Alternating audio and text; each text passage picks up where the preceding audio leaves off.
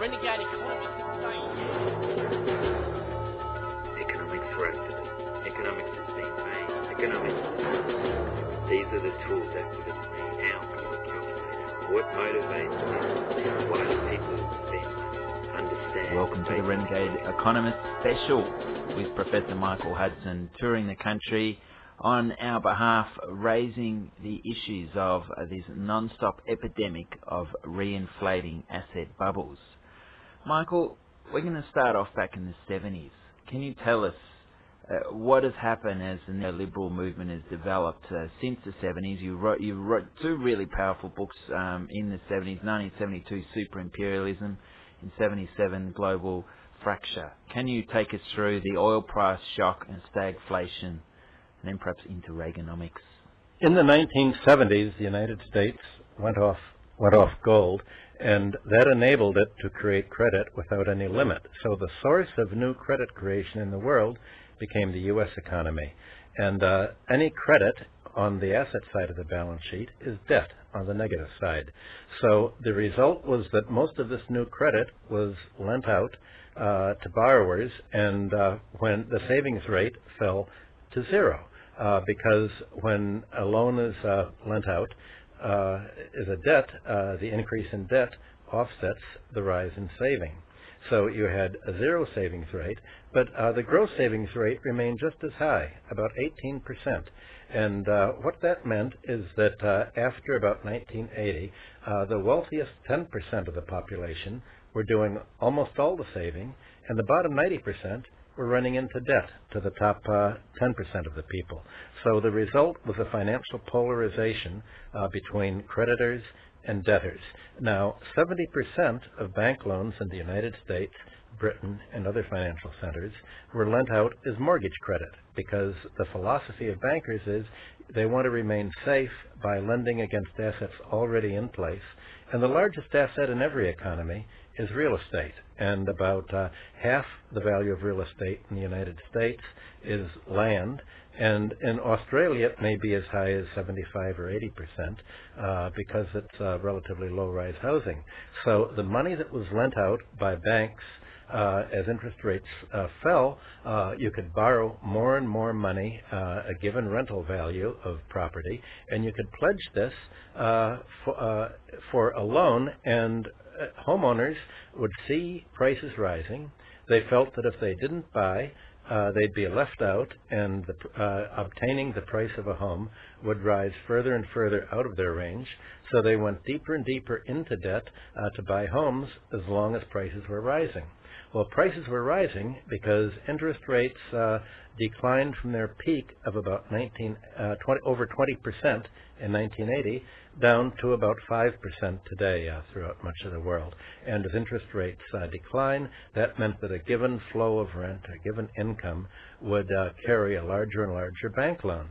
So the result is that debt rose relative to uh, GDP, uh, to national output, and also to wages, and especially relative to disposable personal income after paying taxes and after paying debt service.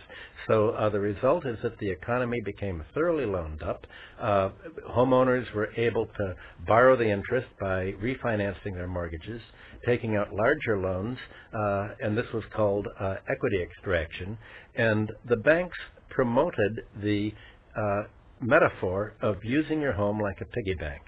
Well, a home isn't really like a piggy bank at all, uh, because in a piggy bank you draw down savings that you've already made, uh, but using a home as a piggy bank meant going further and further into debt, and this meant that you had to pay more and more uh, carrying charges on the debt out of uh, future wage uh, income. And the result is that by paying more and more out of your wages, uh, you, this income is not available to be spent on goods and services. So markets shrink. For instance, in the last week or so, Australia has risen the bank has raised the bank rate from 3% to 3.25%. This means that long-term mortgage interest rates reset and people have to pay even more of their uh, uh, carrying charges for their houses to the bank, leaving even less to be available to be spent on goods and services. This means fewer people can afford restaurants, fewer people can afford non-essentials, and markets shrink, uh, less capital investment is made, and uh, employment falls, and as employment falls, uh, wages uh, decline. In the United States, real wages have not risen since 1979 on balance. So uh, when people think that there's been a rise in uh, prosperity, what they really mean is that their house prices have gone up while they haven't been making any more. And they think they're richer because house pricing prices have gone up, but they own less and less of their houses because they've taken out a larger and larger mortgage in order to obtain it. Uh, last year, for the first time in 2000 in 2007, uh, the for the first time in U.S. history, the uh, homeowners' equity fell below 50%. In other words, most of the house value was owned to the banks, not owned by the bank owner. Last year, this uh, fell uh, to about 42%. In other words, homeowners only owned 42% of the banks uh, of the uh, house. The banker got 58%, and now, because of the price decline, uh, homeowners' equities fallen to only about one third of uh, the property. The banks own two thirds of the property, not the homeowner. The bank gets uh, virtually all of the uh, rental income uh, that the tax collector has uh, given up uh, in interest, uh, forcing the tax collector to shift the tax off property onto labor. So labor is taxed more and more heavily as the taxes are cut on property, and the homeowner has to pay not only higher taxes, but also higher interest charges equal to the amount by which taxes are cut. Because uh, the way that a homeowner buys a home is to bid against other homeowners and, until an equilibrium market price is reached. And the equilibrium price is where the prospective buyer pays the entire land rent the entire rental value of property uh, to the bank. So there's a double whammy of uh, homeowners in Australia, the United States, and other financialized economies having to uh, pay not only higher taxes but higher interest rates. And uh, cutting the uh, property tax ends up not reducing the property price at all because that's set by market forces. The property price is equal to what a bank will lend, and the bank will lend enough to absorb all of the rent itself. So instead of the government uh, getting the uh, revenue from the uh, rent, as the governments have got since 3000 BC, all throughout classical antiquity, uh, throughout uh, the Middle Ages, uh, down to about the 20th century, instead, the banks have now replaced the government as becoming the major recipients of the land rent. And uh, that has become a tragedy for economies such as Australia because uh, the higher uh, housing charges, uh, about 40% of national income now, uh, personal income, uh, and the higher debt charges, netted 15%, and the higher uh, Social Security and taxes, about 10, 11 to uh, 13%, are so high that before uh, the Australian worker even begins to spend money on food and other necessities, they already have to pay about two-thirds of the income fixed to uh, uh, the banks and uh, uh the creditors uh, for the uh, access to home ownership and education and credit. So Australian industry is priced out of world market by the heavy costs of financializing the economy, that is the heavy cost of the bottom 90% paying the banks and the wealthiest 10%. So Australia is becoming a financialized economy on exactly the same path that Iceland and Latvia and other debt-strapped economies have paid. It's facing a future of debt deflation, and uh, while uh, most of the growth in Australian employment has been in the service sector, mainly uh, the financial overhead sector, finance, insurance, and, in, and, real estate, the fire sector. Industrial employment has gone down and down because Australians are left with no, uh, nothing to export except uh, their minerals and subsoil uh, wealth. So uh, essentially, Australia is turning into a third world type economy, a hewer of wood and drawer of water, as they used to say in uh, the biblical times, but in this case, uh, into a minerals exporter. And you don't need much uh, employment to export minerals. Uh, the uh, the uh, population that's increasing is finding less and less opportunity to work in the real economy in manufacturing and producing goods and services, leaving it uh, pretty much uh, uh, at the mercy of the financial sector. So you've talked a lot about a land rent being privatised there, and the everyday person being in in hock to the to the banking system rather than that rent's going to the government. But really, they haven't been satisfied with just that form of uh, rental income stream. The neoliberal paradigm has seen the privatisation of our airports and this development that you've called toll booth economies. How are you seeing that unfold, and, and what do you think the future is of the toll booth economy? For a few hundred years, the financial sector made its money primarily by lending to the largest borrower, and that was government. Uh, but by about 1980, uh, governments were pretty much loaned up.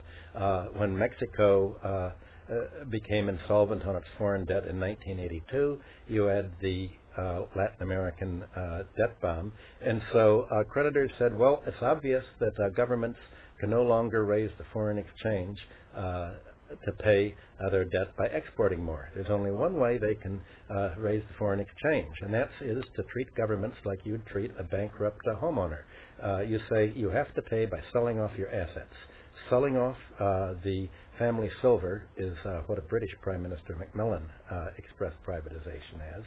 So countries were told uh, uh, directed that you cannot get any stabilization loan, you cannot get any World Bank loan, you will be treated as a pariah, you'll be treated uh, like Cuba uh, or North Vietnam or the Soviet Union if you don't start to sell off your uh, your public domain and your public enterprises uh, to creditors.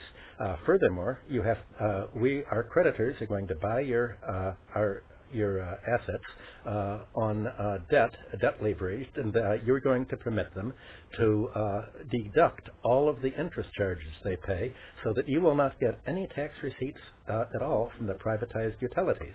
the private buyers, you're going to let uh, essentially turn uh, your roads, your public utilities, your water system into toll booths.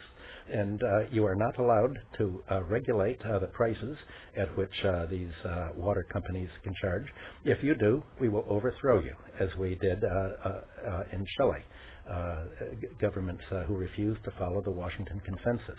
So uh, essentially, starting at Chile with privatization at gunpoint as a dress rehearsal, they followed Thatcherism and Reaganism, forcing countries to privatize and sell off their public domain. So now the public has to pay for what it usually used to get for free. Its roads are being turned into toll roads. It'll have to pay for water. And the idea is that the new privatizers of uh, the public domain uh, will be in control of natural monopolies. And natural monopolies are what people have to use. Uh, access to basic needs will be set at, at a price to absorb all of the income over subsistence. So essentially, the, uh, the objective of neoliberalism is to turn uh, populations into a neo-feudal economy, to tie uh, people to their houses in negative equity as if they're serfs, so that they cannot sell without making the banks whole on uh, uh, their negative equity by a lifetime of personal uh, indebtedness, while they have to use water, roads, and other public utilities uh, that are unregulated at uh, enough so that uh, the, the rise in living standards will end. The neoliberal uh, objective is to reduce populations to pure subsistence levels where any rise in income will immediately uh, be increased in payments to monopolies. So the basic principle is what uh, Simon Patten, the first American uh, professor of business at the Wharton School of Economics in uh, the 19 in the 1880s, uh, pointed out. Uh, his principle was that if you free any, if you regulate any monopoly at uh, an ability only to set prices according to the cost of production, then all of the economic surplus is going to be taken by the remaining monopolies so that even if you regulate what uh, the tax collector uh, can get, uh, then you're going to leave other monopolies in place. And this perception became the guiding force behind uh, American antitrust regulation with the Sherman Antitrust Law of 1890, uh, the uh, Interstate Commerce Commission to regulate railroad fares, and the anti-monopoly legislation in the Sherman Antitrust Law, and regulation of public utilities in the United States. Neoliberalized economies are not permitted to follow uh, the U.S. model. Uh, it's do as we say, not as we have done. Uh, they are to, essentially to leave their economies free for financial predators to uh, back the uh, privatized privatization of uh, natural monopolies so that whatever the natural monopolies can extract is in turn paid out as interest. Because if it's not paid out as interest, then corporate raiders are going to come in and buy, borrow the money to buy these monopolies and pledge out whatever they can extract for interest and try to downsize the economy even more to extract even more. Uh, and the result is really neo-feudalism.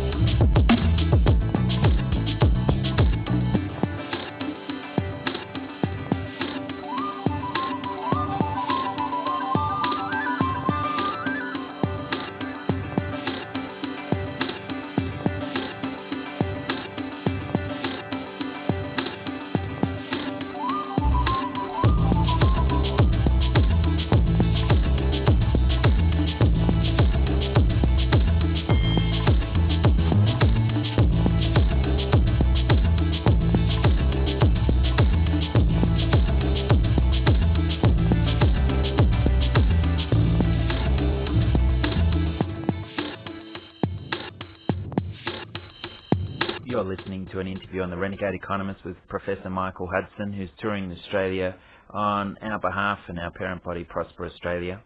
Some listeners will probably miss his talk tonight at 6.30 at the Melbourne Town Hall with Steve Keen and Bryan Kavanagh, but uh, you can see him on Thursday night at uh, Melbourne Uni by the Centre for Public Policy or um, Friday night uh, where he's talking about the earth versus a neoliberal paradigm and giving us the insights to the Baltic experience and what's happening to those countries who have come out of uh, uh, communist uh, rule and how they've been plundered uh, in dramatic effect. You can get the details to where those talks are via our websites earthsharing.org.au, that's earthsharing.org.au or prosper.org.au.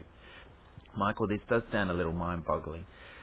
All these issues hitting listeners at once, and if they've just come across this neoliberal privatisation of the earth, can you explain the role of resource scarcity or scarcity itself and how that flows through to various licensing or control of natural resources, aka the planet? Well, all classical economic theory, from the physiocrats through Adam Smith, through John Stuart Mill, through Marx and Henry George, uh, was basically a theory of uh, value and price. Uh, price was de defined as the excess of uh, market prices, what people pay, over the cost of production, including normal profits. So uh, the idea was that as resources become scarce, whether it's land or minerals, the uh, the difference will be economic rent over and above the actual cost of production. And John Stuart Mill defined this as uh, what we'd call a free lunch. He said economic rent is what landlords make in their sleep uh, without working, without enterprise of their own, simply by the rise in um, uh, what they can charge over the cost of production. Well, land has no cost of production because it's supplied freely by nature. Minerals and subsoil wealth have no cost of production, and monopoly rents, uh, monopoly uh, price gouging has no cost of production, except that needed to bribe the legislatures, uh, which uh, is euphemized as financing uh, their campaign contributions. Um, so that uh, you have monopoly rights Land rights and interest is a monopoly right. It's the right of banks to create credit, uh, which they can create freely today on a computer keyboard uh, at minimal cost and create interest-bearing debt. So all of these forms of what the classical economists called economic rent uh, are added on to the actual cost of production to become prices that uh, users of land must pay, homeowners must pay, commercial property developers must pay, industry must pay for minerals, uh, and all of this, uh, there's an increasing uh, price of minerals relative to the cost of production, just as there's an increasing price of land relative to its cost of production, namely zero. So the economy has turned from a uh, industrial economy into a rentier economy. Now, the political program of classical economics was actually reformist, and the great struggle of classical economics for 200 years, from the 18th to 19th century, from the French physiocrats that led to the French Revolution, through the 19th century progressive era reform, uh, to the uh, social democratic parties in Europe and the progressive parties in the United States, were all uh, aimed economically to bring prices down to the cost of production so that there wouldn't be any free lunch, so that there wouldn't be any uh, excess of uh, price over uh, value. And in the United States, as I mentioned, that was set up by uh, antitrust regulation and price regulation. Uh, today, uh, the financial sector has gradually gained such power over the industrial sector and the real economy that it's been able to neutralize and dismantle uh, the regulatory systems by putting deregulators in place in the United States or simply not having any regulation at all in uh, the privatized economies that begin to sell off the public uh, domain. Michael, is there a way the Western economies can reindustrialize? Well, that would be primarily by uh, taking the classical economic policy that uh, said that the tax system uh, government revenues, the fiscal resources, should be based on this economic rent that's provided freely by nature. When you have a land tax, for instance, uh, the, you, you leave less income to be capitalized into uh, an interest-bearing bank loan. So uh, in the United States, the motto of real estate investors such as Donald Trump and others is that rent is for paying interest. If the government collects this rental value, then it's not available to be paid out as interest. Uh, and that uh, the result is to hold down the price of housing so that people will pay only the, uh, the cost of construction and capital improvements uh, on the land, not on the land itself. The land rent would be the natural tax base. Uh, instead of uh, taxing people. Uh, same thing for uh, uh, public utilities. the idea is that public utility rent, the government would uh, operate most of the natural monopolies. Uh, once you privatize these natural monopolies, you add on costs that the public sector doesn't have. You add on interest charges, for instance that the public sector doesn't have because it's financed the construction out of tax revenue.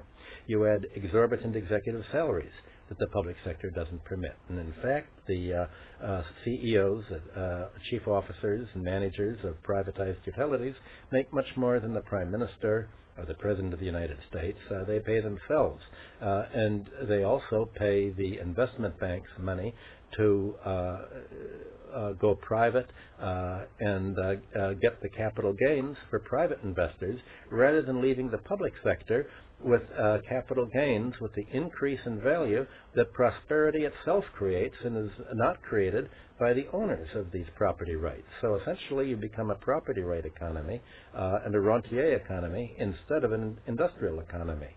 Well, this is the opposite of what 19th century people thought. The, uh, all of the economists in the 19th century expected the financial system to become industrialized, to become the service of industry, and to make loans to industry to put in place new means of production. And this was done especially in Germany and in Central Europe. Uh, all of this was changed by World War I, which was really the great watershed in history. When uh, England and the United States won, uh, the bank that was construed as a victory of uh, the Anglo-American banking system based on real estate loans and loans against collateral instead of the Central European industrial banking system.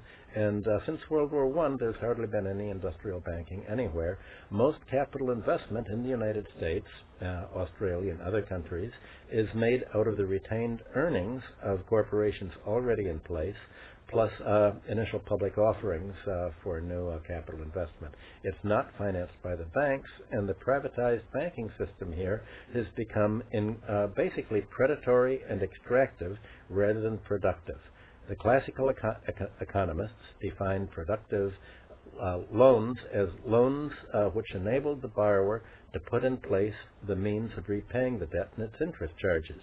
Uh, today, uh, the only kind of loan that does that are loans in the context of a real estate bubble, where uh, a loan to a borrower will repay uh, out of asset price inflation with a higher indebtedness uh, charge, rather than uh, loans to industries to increase the production and raise living standards. And that's why a real estate bubble doesn't raise living standards, it eats into it. And uh, that's the result of untaxing real estate and property, and especially untaxing land uh, and shifting the tax onto labor and industry. So you've been here now uh, five or six days. What are you seeing in the facts and figures of the Australian economy? How are our foundations standing up? We're supposed to have uh, defined global economic gravity. What do you foresee? Well, gravity is a force of nature, so no economy can defy economic gravity any more than an aeroplane can defy gravity.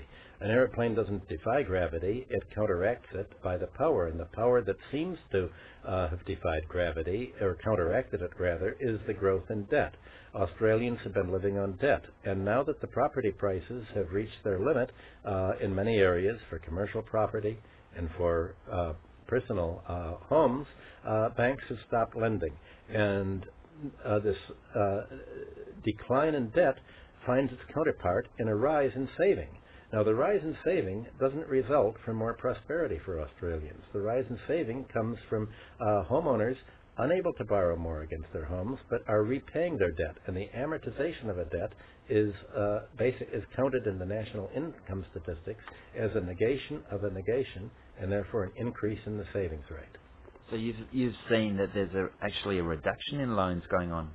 Yes, uh, the statistics show that debt, uh, the volume of debt is falling back uh, relative to national income, uh, and saving is rising. Uh, but the saving doesn't mean that people are getting more prosperous, uh, as Keynes thought in the 1930s. It means that people are getting more debt strapped and are unable to borrow more to get by, and they're having to repay their mortgages and the other debts uh, uh, credit card debts, I'm told, are 13% uh, here. That's very high, and this leaves them with less and less revenue available to spend on goods and services. So Australia is entering the period of debt deflation and shrinking markets. Professor Michael Hudson, uh, thank you very much for talking to us. Uh, we look forward to continuing on this discussion perhaps next week on The Renegade Economist. Thank you very much, Karl. 3CR is podcasting new programs weekly. Now you can just subscribe online to Published or Not, Beyond Zero Community, and Right Now Radio, and their weekly programs will appear in your email box for you to listen to. Set yourself up to automatically receive 3CR programs by going to www.3cr.org.au and clicking on Podcasts. With 30 3CR programs now podcasting, you can be part of people powered radio effortlessly. And make sure you also subscribe or donate to 3CR as well.